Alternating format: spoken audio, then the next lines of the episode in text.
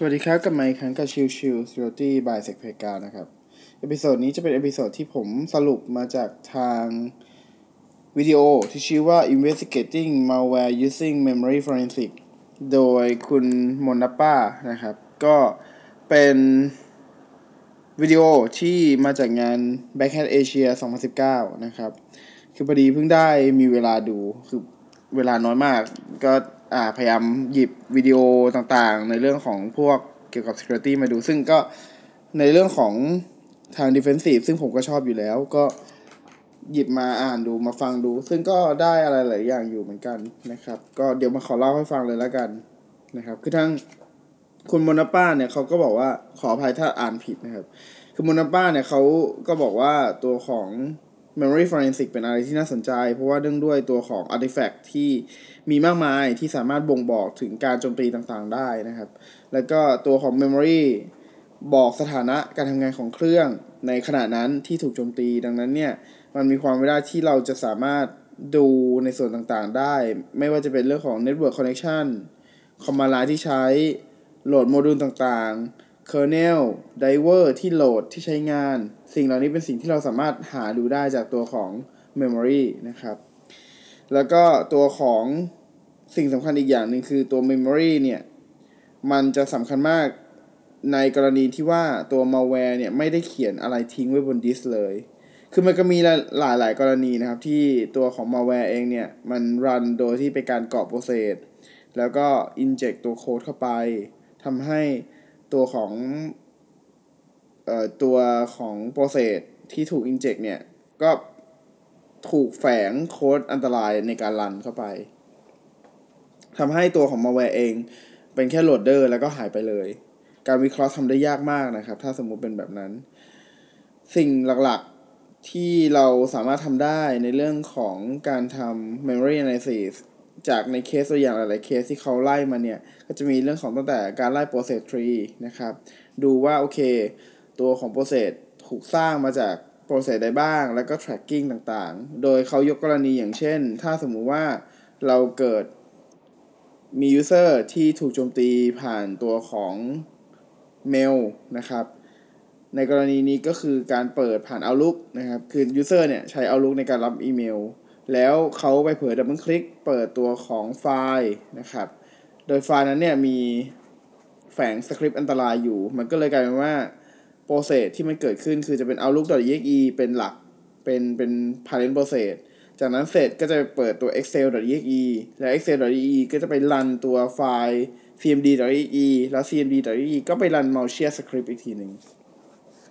อันนี้จะทำให้เราเห็นภาพชัดเจนว่า เอ้ยโอเค ตัวของ m a l t i s c r i p t คืออยู่ที่ไหนรันการทำงานเป็นยังไงอะไรพวกนี้นะครับ ซึ่งซึ่งมันก็เป็นสิ่งที่เขาโชว์นะครับ อีกอันนึงคือเรื่องของการ tracking จากตัว network connection นะครับ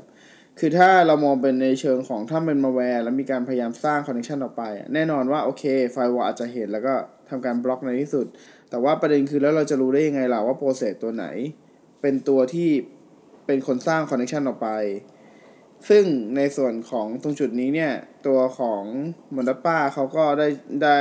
แสดงวิธีการ tracking โดยดูจากตัวของ connection ในตัว memory ที่มีนะครับ แล้วก็ไล่ต่ออีกทีว่า โอเคไอ้ connection ที่ว่าถูกสร้างโดย process ไหน และ process ที่ว่าเนี่ย เป็น process ใครเป็นคนทำงานนะครับ อันนี้ก็เป็นส่วนที่เขาได้โชว์ไว้นะครับ รวมถึงการพยายาม tracking จากเรื่องของ code injection อย่างที่ผมบอกไปแล้วนะครับ คือถ้าโดยปกติเนี่ยตัวของ malware ธรรมดาทั่วไปเนี่ยณปัจจุบันตอนนี้เนี่ยมันก็พยายามหลบเลี่ยงตัวเองไม่ให้ถูกตรวจจับ หรือพยายามที่จะ execute malicious command แหละ แต่ว่าจะทำยังไงให้ bypass ตัวของ antivirus ต่างๆ ได้ ก็เลยใช้วิธีว่า งั้นก็โหลดตัวของโค้ดเนี่ยไปในตัวของ แอปพลิเคชันที่โหลดอยู่นะปัจจุบันนั้น ไม่ว่าจะเป็นเรื่องของพวก LSASS หรือพวกเอ่อฝาเอ่อแอปพลิเคชันใดๆก็แล้วแต่ที่อยู่ในเครื่องที่เป็นเป็น legitimate อยู่แล้วครับ อย่างเช่น svchost หรืออะไรก็แล้วแต่นะครับ ซึ่งไอ้พวกนี้ก็พยายามเป็นเรื่องของลักษณะของการพยายาม bypass การตรวจจับของแอนติไวรัสต่างๆ รวมถึงการพยายามทำ hook นะครับ hook process คือหมายความว่า ขอขออภัยไม่ใช่ hook process hook API หมายความว่าแทนที่จะมีการทำงานลักษณะที่เป็นการโชว์ข้อมูลออกมาเงี้ย ก็ไป hook ตัวของ process การโชว์ แล้วก็ซ่อนตัวเองจาก process การโชว์นั้น อย่างนี้ก็ได้เช่นกันนะครับ ซึ่งไอ้ตรงจุดนี้เนี่ยเขาก็บอกว่าตัวของ Memory เนี่ยมันเป็นตัวบ่งบอกได้ว่าจะมีพฤติกรรมที่สามารถยืนยันได้ว่าตัวโปรเซสมีการถูกคุก มีการถูกแก้ไข มีการถูก ทำ code injection อะไรเงี้ยนะครับ ซึ่งอันนี้รายละเอียดปีกย่อย เดี๋ยวจริง ๆ ผมแปะลิงก์ตัวของวิดีโอไว้ให้ เดี๋ยวลองดูอีกทีก็ได้นะครับ แล้วก็อีกอันหนึงที่เขาโชว์ก็คือเรื่องของการทำพวก root เอ่อ root kit detection คือพยายามดูจากตัวของ driver ที่มีการฝังตัวสคริปต์ในการทำละทำงาน ไปเปิดตัวของ svchost.exe ขึ้นมา แล้วก็ดูเปรียบเสมือนกับหน้าจะเป็นพฤติกรรมที่ปกติ แต่จริง ๆ แล้วเป็นเป็นมัลแวร์ในการทำงานอะไรเงี้ย ซึ่งไอ้พวกนี้มันไม่สามารถตรวจจับได้จากตัวของ ของแอนตี้ไวรัสทั่วไปเพราะว่าเนื่องด้วยมันเป็น root เลยรูทคิดเลย แล้วก็มันไปแก้ไข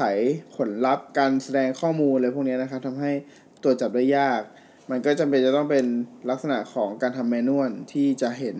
ภาพชัดเจน โดยในจุดนี้เนี่ยเขาก็มีเรื่องของการใช้พวกยาลารูในการทำ detect memory นะครับ แล้วก็การเอาพวกสคริปต์อ่าขออภัยปลั๊กอินในเชิงของพวก hollow process มาใช้ในการตรวจจับด้วยเช่นกัน ซึ่งรายละเอียดปีกย่อยมันค่อนข้างจะเยอะแล้วก็นานนะครับ ผมไม่สามารถจะเล่าได้ในพอดแคสต์อันเดียว ก็เดี๋ยวถ้ายังไงจะขอ ยกยอดไปพวก security vocabulary เดี๋ยวค่อยมาพูดกันอีกทีหนึ่งแต่หลักๆประมาณนี้นะครับ แล้วเดี๋ยวผมจะแปะลิงก์วิดีโองานนี้อีกทีหนึ่งนะครับ ก็ถือว่าเป็นหัวข้อที่ไม่ได้ advance อะไรมาก แต่ว่าก็เป็นหัวข้อที่ทำให้เข้าใจหลักการในเรื่องของการทำ memory analysis ได้ดีมาก ๆ เลยนะครับ ก็ถ้าใครเป็นสายบูทีม ก็แนะนำให้ลองเข้าไปฟังดู เป็นคนอินเดียพูดแต่ว่า ถือว่าเป็นคนอินเดียพูดที่ฟังรู้เรื่องแหละ ฟังดีเลยแหละ โอเคนะครับ โอเค ขอบคุณทุกท่านที่เข้ามาติดตามแล้วพบกันใหม่สำหรับวันนี้แล้วกันไปก่อน สวัสดีครับ